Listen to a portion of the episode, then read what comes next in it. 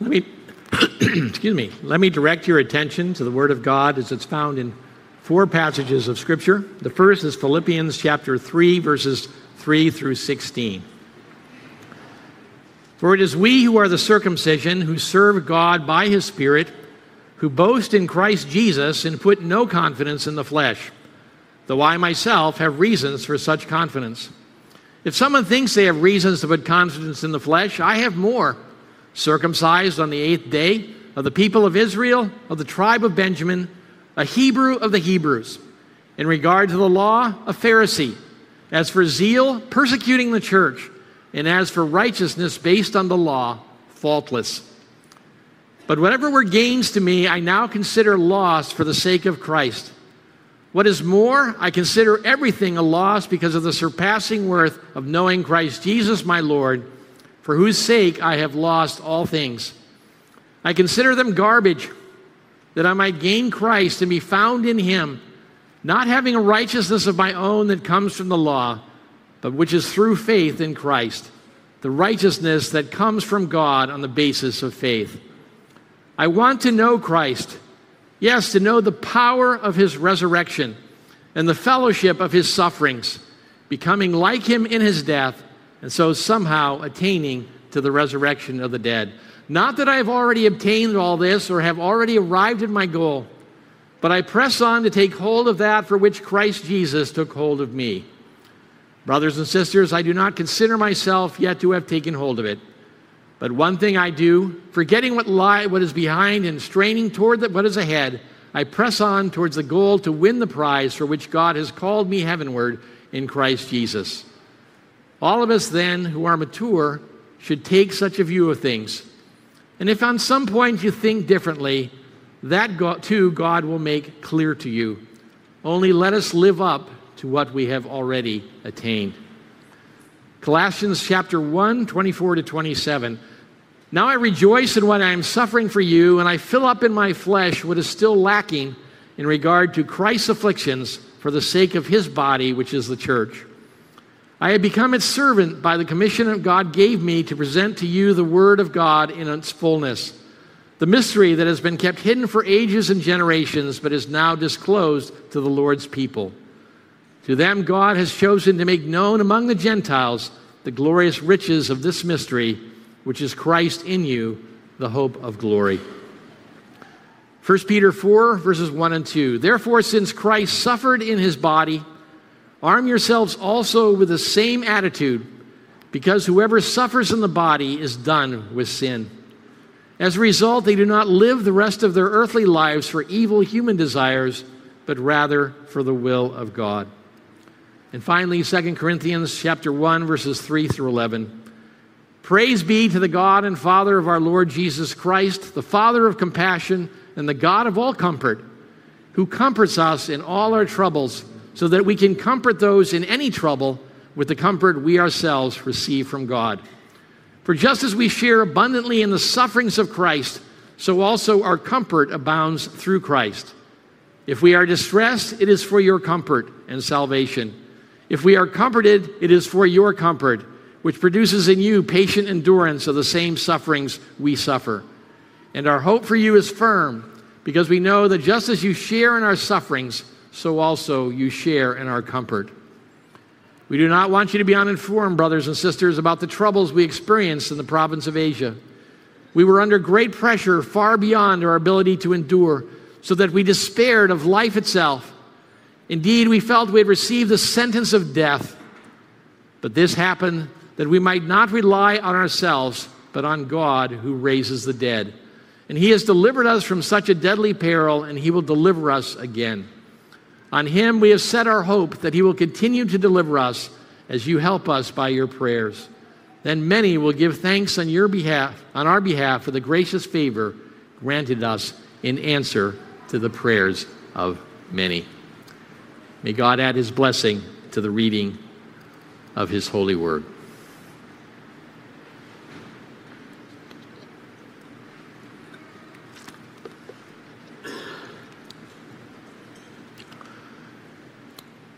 The events of recent weeks and months have brought to my mind and spirit a, a sense of great heaviness. This is not unusual for me. Um, I struggle with issues of depression and other things. But it just seems like there is so much sorrow surrounding us in the world. The ongoing effects of COVID and its, the toil it has taken on our nation in uh, death and, and, and, and disruption. Uh, we are still uh, losing 300 souls a day uh, to the COVID uh, epidemic. The outbreak of a cruel war in Ukraine and the reports of damage and death that inevitably accompany such a war. There are also the economic ripples that have affected the world and our country as well, including shortages of food and the rise of inflation. The numerous mass shootings throughout the land, as well as the numerous individual shootings that have occurred throughout our land as well, and even in Grand Rapids, even in the neighborhood of this very congregation. Uh, these are also grim testimonies to the universality of sin and, and suffering. And this suffering, this environment, this sorrow includes Christians. It includes us. We do not escape suffering. Indeed, we are to expect it and we are called upon to embrace it, as well as the comfort that God provides for us in the midst of our sorrows, in our grief. This morning, I want to talk to you uh, all about that. I want to engage in a study of two things. First, what it means to receive the comfort of God, but secondly, to receive that comfort on the backdrop of our calling to share in the sufferings of Christ. In the history of ethics, there's been an influential school of thought known as utilitarianism, uh, most fully articulated by a gentleman named John Stuart Mill. Utilitarianism argues that the rightness or wrongness of an action, its moral weight, is determined by the consequences. The good or right action is that which promotes the greatest amount of happiness for the greatest number uh, of, of people. And happiness in this case is defined in hedonistic terms. That's a heavy word, which simply means um, the highest principle is that of pleasure. And, and so that the uh, happiness is found in the greatest amount of pleasure and the least amount of pain. Now, as a school of morality, utilitarianism is inadequate. Um, um, it's difficult to try to judge what all the benefits of all the consequences are. But some moral acts, like falling on a grenade in order to save uh, your comrades, seems inherently good apart from, uh, uh, from consequences. For example, if somebody fell on a grade to save his comrades and it didn't go off, you wouldn't pick up the grade and say, stupid thing, stupid thing, why didn't you know, start shaking it or something like that. And even John Stuart Mill argued that some pleasures were better than others. He said it was better to be a Socrates dissatisfied than a pig satisfied. But the question is, on what basis? I mean, the pig might say, hey, don't knock it if you haven't tried it, okay? Um, um, uh, uh, who's to say which pleasures are greater? But despite its failure as a system of ethics, it has broad popular appeal and has had great cultural influence. All of us, as a rule, do like pleasure and certainly would like to avoid as much pain as possible. Indeed, getting out of or avoiding pain can become quite a quest and, and strongly shape our temperaments, our priorities, our strategies uh, for living uh, and for survival. Some people become shy, not because they're inherently shy, but by becoming shy and withdrawing, um, people won't make demands on them. And so they can avoid uh, the pain or sorrow of, of being faced with demands they cannot meet. Or some can be aggressive uh, because they don't want people to sneak up on them. And they want to be able to control uh, the situ- situation. So, as a general rule of human nature, we want to avoid pain and and, and sometimes we will go to great lengths to avoid uh, such pain. And when we are in pain, whether physical or emotional, we long to get out of it. If a bee were to come into the building right now and sting, sting any one of you, you would, uh, Not forget about the sermon, forget about the worship service, forget about everything. All you'd want to do is deal with the bee and get out of pain, right? When pain comes, uh, uh, we want to get out of it right away. But also, when pain endures, we long to be comforted. We long to be comforted. It's on the backdrop of this universal tendency to maximize pleasure and to avoid pain that the words of the Apostle Paul in Philippians 3 stand out to us in uh, bold uh, relief.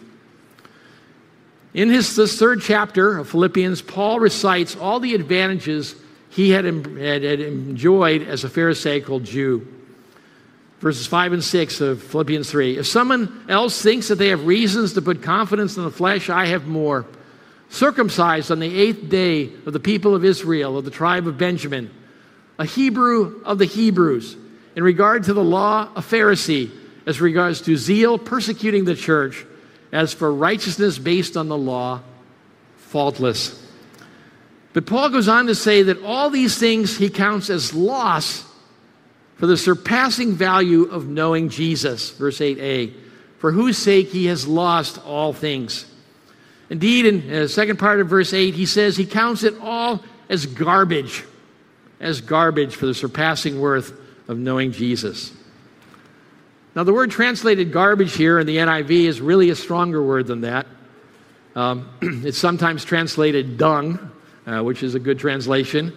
Uh, could probably more up to date English. Excrement. Uh, that in, Paul here is uh, making the strongest contrast possible between what he once had and what he now enjoys in Jesus. And that contrast is striking and it's really extraordinary. But Paul goes on I consider them garbage or refuse or dung that I may gain Christ and be found in him, not having a righteousness of my own that comes from the law, but that which is through faith in Christ, the righteousness that comes from God on the basis of faith. I want to know Christ, yes, to know the power of his resurrection and the participation in his sufferings, becoming like him in his death, and so somehow attaining to the resurrection from the dead.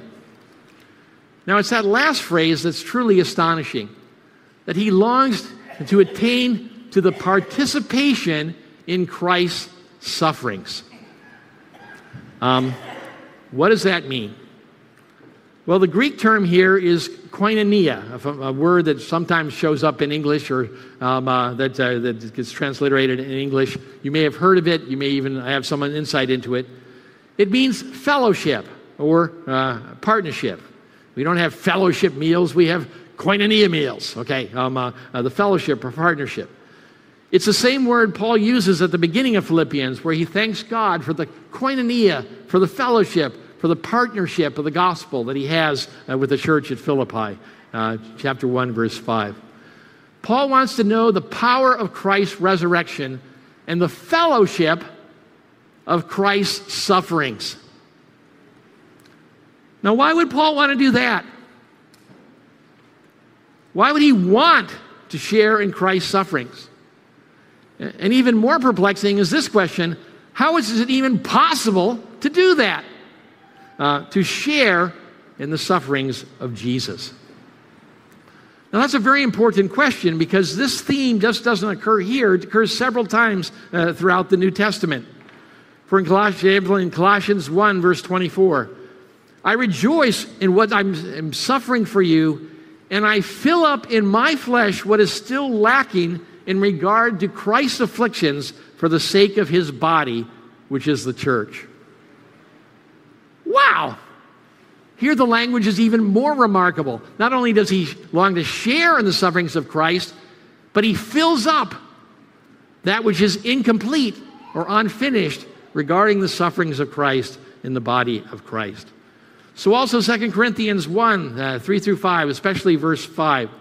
Praise to the God and Father of our Lord Jesus Christ, the Father of compassion and the God of all comforts, who comforts us in all our troubles so that we can comfort those in any trouble with the comfort we ourselves have received from God. For just as we share abundantly in the sufferings of Christ, so also our comfort abounds in Christ. Now, what does this mean? What does this mean? Well, first of all, we should consider what it doesn't mean.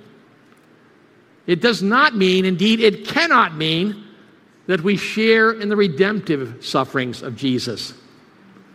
What Christ did on the cross uh, for our sake, uh, and the life that he lived on, the, on this world for our sakes, was unique and unrepeatable. As the song says, popular song, Jesus walked that lonesome valley. He had to walk it by himself. No one else could walk it for him. He had to walk it uh, by himself.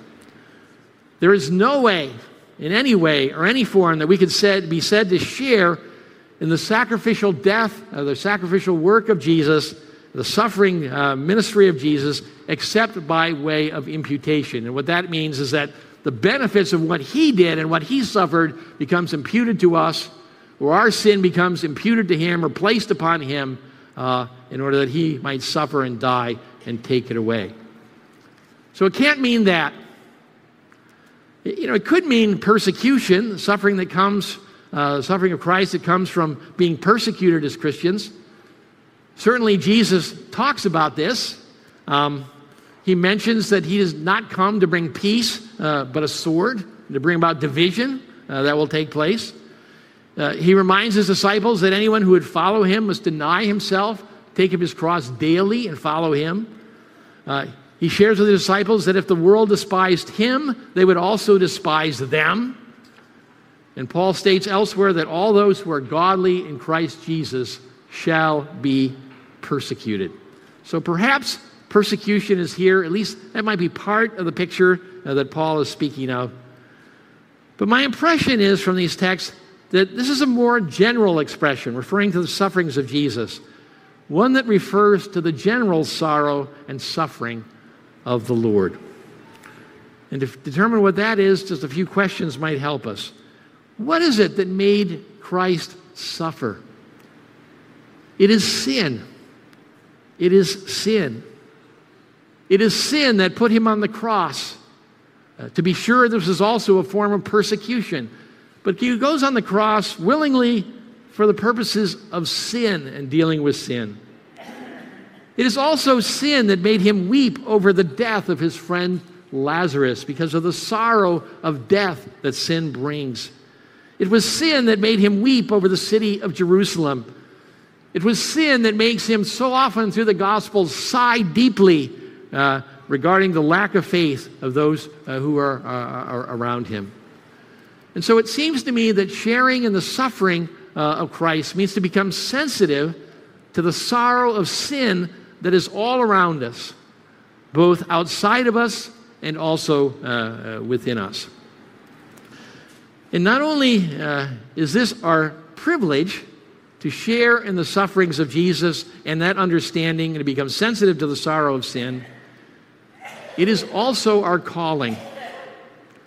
That is why Jesus says if anyone be his disciple, he would deny himself, take up his cross daily, and follow him. That is why Paul says in Philippians that to share in the fellowship of his sufferings is to be conformed uh, to the death of Jesus, as well as a sharer in his life. In other words, to become a Christian is to become a sharer in the sorrow of sin, to grieve over it. In general, as we look out the world and we see all the terrible things that are happening because of the way that people can be wicked towards other people, uh, to look around us and see the sins and the failings of, of others as they struggle or make shipwreck of their life or do damage uh, to other people, to be sensitive to the sorrows of sin in our own life. Because sin, whatever form uh, it takes, is horribly destructive and brings great uh, sorrow. 1 Peter 4 1 to 2 that we read earlier becomes understandable if we, if we see the suffering of Christ in this way. Therefore, since Christ suffered in the body, arm yourselves also with the same attitude, because whoever suffers in the body uh, is done with sin or has ceased from sin. As a result, they do not live the rest of their earthly lives for evil human desires, but rather for uh, the will of God.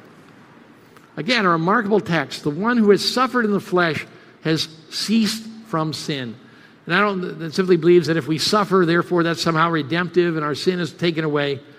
I think it points to this newfound sensitivity that we have. That sin is now, if our hearts are changed, is repugnant to us.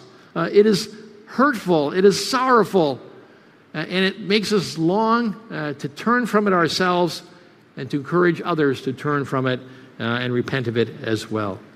And as a result, because of that, we, we no longer want to live simply for ourselves.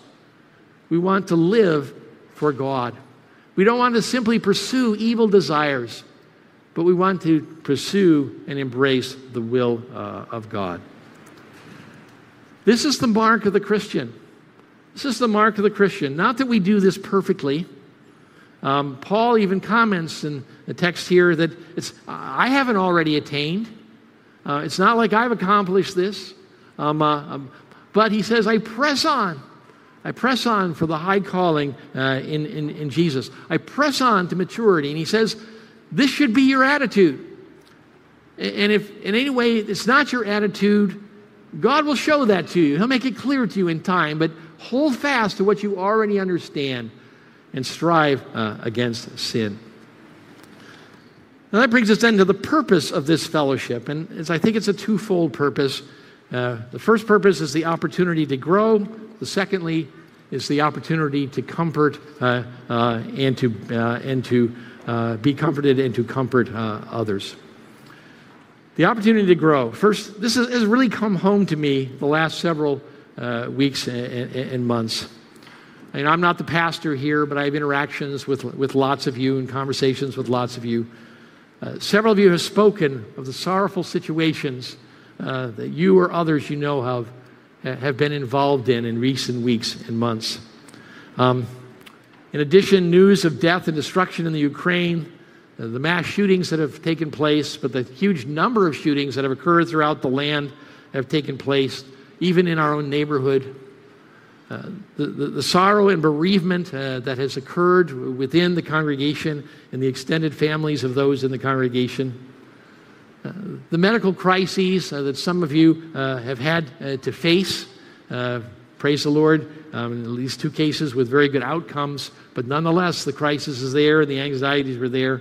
Um, all of these things have been shared in, in, in personal, personal conversations and all testify uh, to, the, to the sorrow of living in a sin filled world where there is sick and sin, sickness and sin and, and death. And, and, these are real burdens. We don't whitewash them. We don't say, oh, it doesn't matter, or just have faith, or whatever. No, these are real burdens. Uh, and they are burdens, remarkably, that Paul tells us we should not strive to flee, but we should strive to share in that we should strive to share in. How can he say that? How can he say that? Because the fellowship of Christ's suffering is not simply from opportunity for religious agony uh, or introspection um, or self abasement. It is an opportunity for growth and for service. And it does so because it provides the opportunity to be comforted and to comfort others. For Paul tells us that not only are we partakers in Christ's suffering, we are also partakers in Christ's comfort. That even as we agonize over sin, we are also relieved by the God of all comfort. And God confronts us, comforts us personally for our benefit, but also for another purpose that we might comfort uh, others. And that brings us to the second uh, major heading there the experience of this comfort uh, the ministry of the God of all comfort. Just as it is our natural tendency to promote pleasure and to avoid pain, um, uh, um, or just as our natural tendency to avoid pain, it is also our natural tendency to promote pleasure and pleasurable things. When we think of comfort, we tend to think of comfort in pleasurable terms, don't we?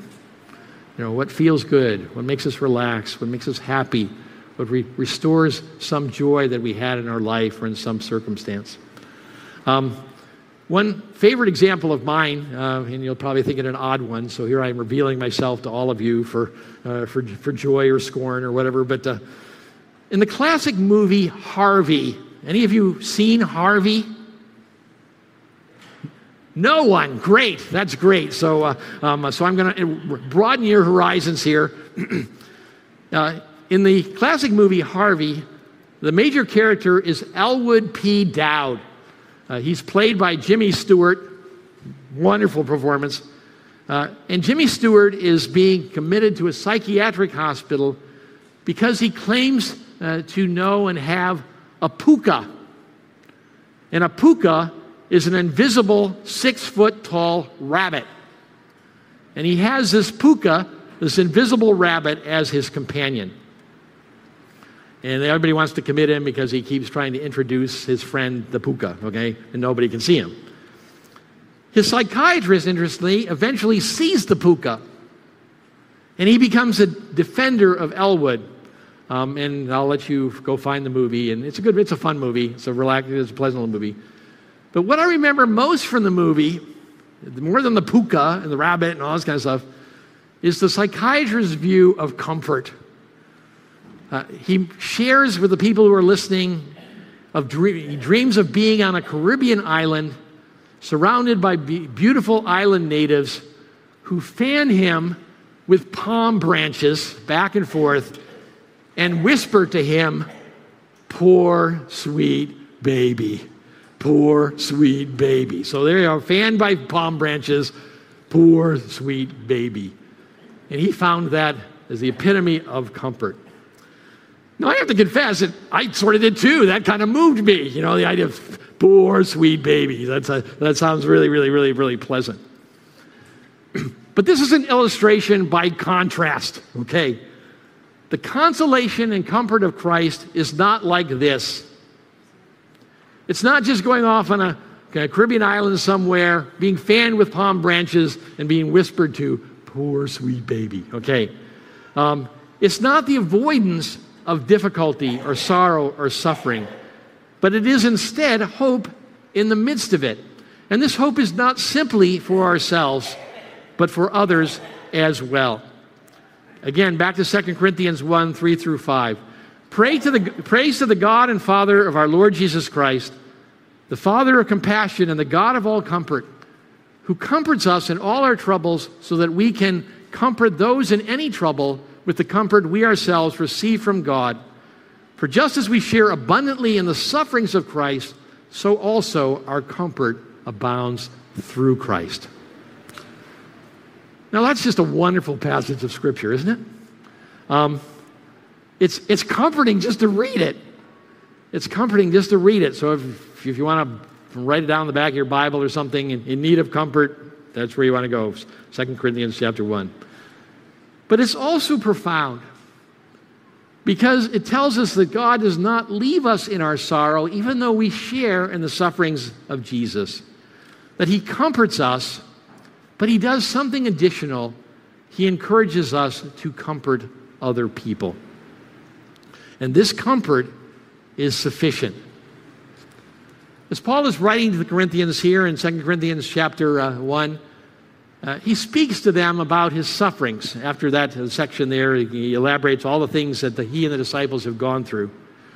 Apparently, some of the Corinthians were angry uh, because he didn't come uh, to Corinth when he said he would. He was delayed. And so Paul begs their indulgence. He says, I'm sorry. I'm sorry I didn't come. He says, um, but he kind of summons from them also a recognition that circumstances like those they've experienced require compassion and not censure. He mentions how he and his companions were burdened beyond strength, but that God comforted them, and that this comfort uh, was sufficient. This is important to remember. God's comfort is sufficient. Uh, my wife uh, grew up in Papua New Guinea um, as a child of missionary parents. Um, Uh, she was hut schooled, uh, which was an early form of homeschooling, okay, in Papua New Guinea. Um, her folks were Bible translators, and her mom died suddenly and unexpectedly of undiagnosed cancer at the age of 50, about a year and a half after we were married. She died overseas on, on the field. Her father subsequently remarried a very fine woman whom he had known on the field, and they had a very, very good life together. But it was also a brief one. In what seemed like deja vu all over again, his second wife also contracted cancer. This time it was diagnosed. They returned immediately to the States for treatment, but her cancer was aggressive, and she died within six months of the diagnosis. When Dottie was in her final days, uh, we spoke with Dad, and we asked him, How is he doing? And his reply was this It's very hard. It's very hard. But I can't say I can't handle it. It's very hard, but I can't say I can't handle it. And this testimony is true and was striking. And it wasn't a testimony about how strong my father in law was. That's not what he was making. I can't say I can't handle it. It was a testimony about the sufficiency of God's comfort for him in the midst of another hard stewardship and the loss of a second uh, spouse.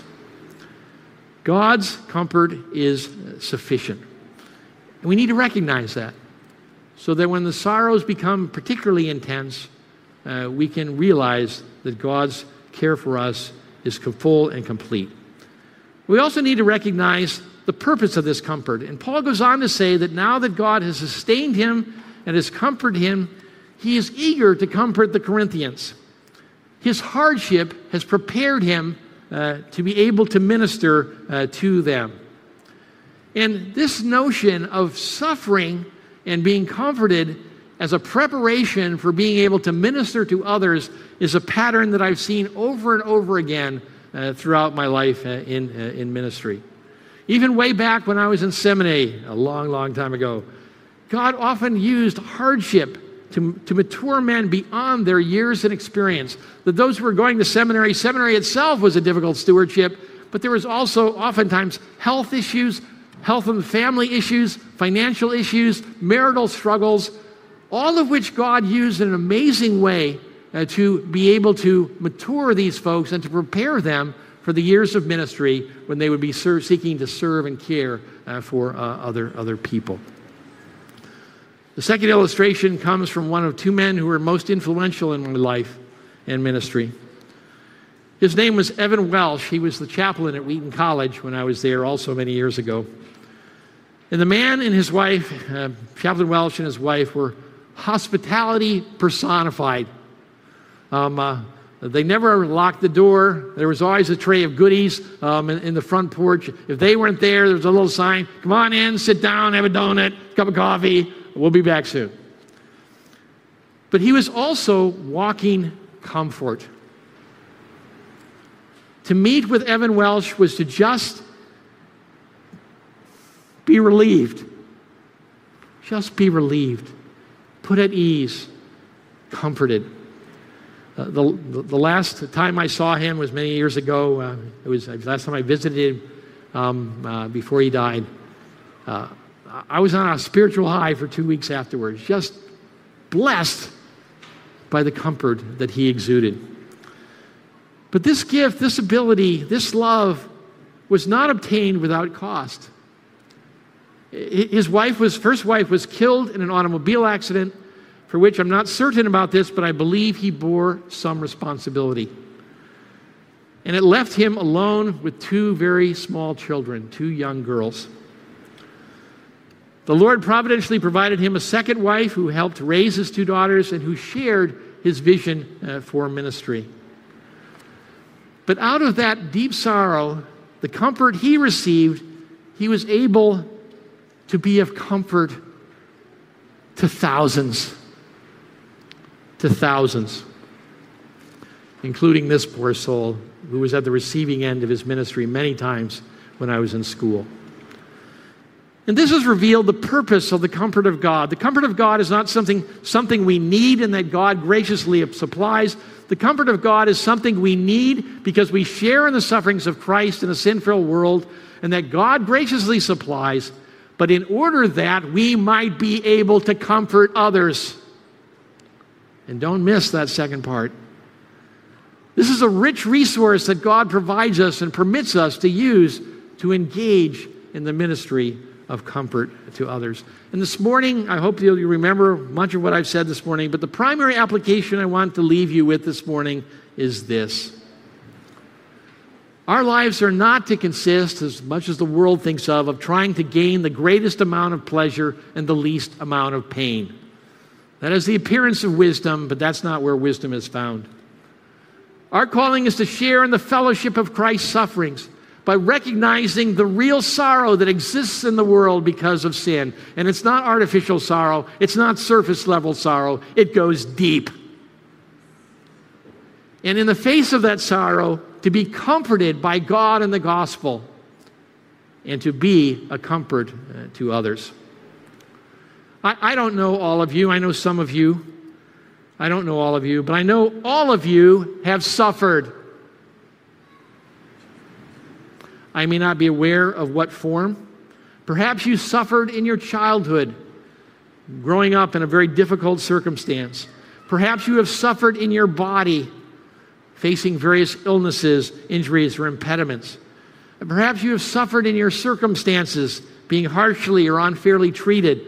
Perhaps you have suffered in your marriage uh, or in your family, uh, struggles with a spouse or struggles with a child um, uh, uh who was uh, belligerent. Uh, perhaps you have struggled with different things, with substance abuse or addictions. Perhaps in bereavement and the loss of a friend, a parent, a spouse, a sibling, or even a child. These are hard things. But you are here there this morning because despite those sorrows, God comforted you. And he has brought you before him to live before him in worship. And this morning, I would encourage you to take the next step to seek opportunities to share the comfort of God uh, with others. You may not realize this, and so I hope I can provoke you to it. You have love and comfort to give. You have a rich resource. You have the love and the grace of the gospel that has been applied to you, in which you are able, therefore, freely to apply uh, to others. Perhaps you can give and are giving that in your own family, uh, perhaps among your friends. But certainly, you have love and grace and comfort to give in this congregation. Let me just encourage you to step out in a little bit of faith and offer it and offer it. If you share in the sorrows of sin, if you have received the comfort of God, don't turn back that comfort from others. Don't turn back from a troubled friend or a lonely person.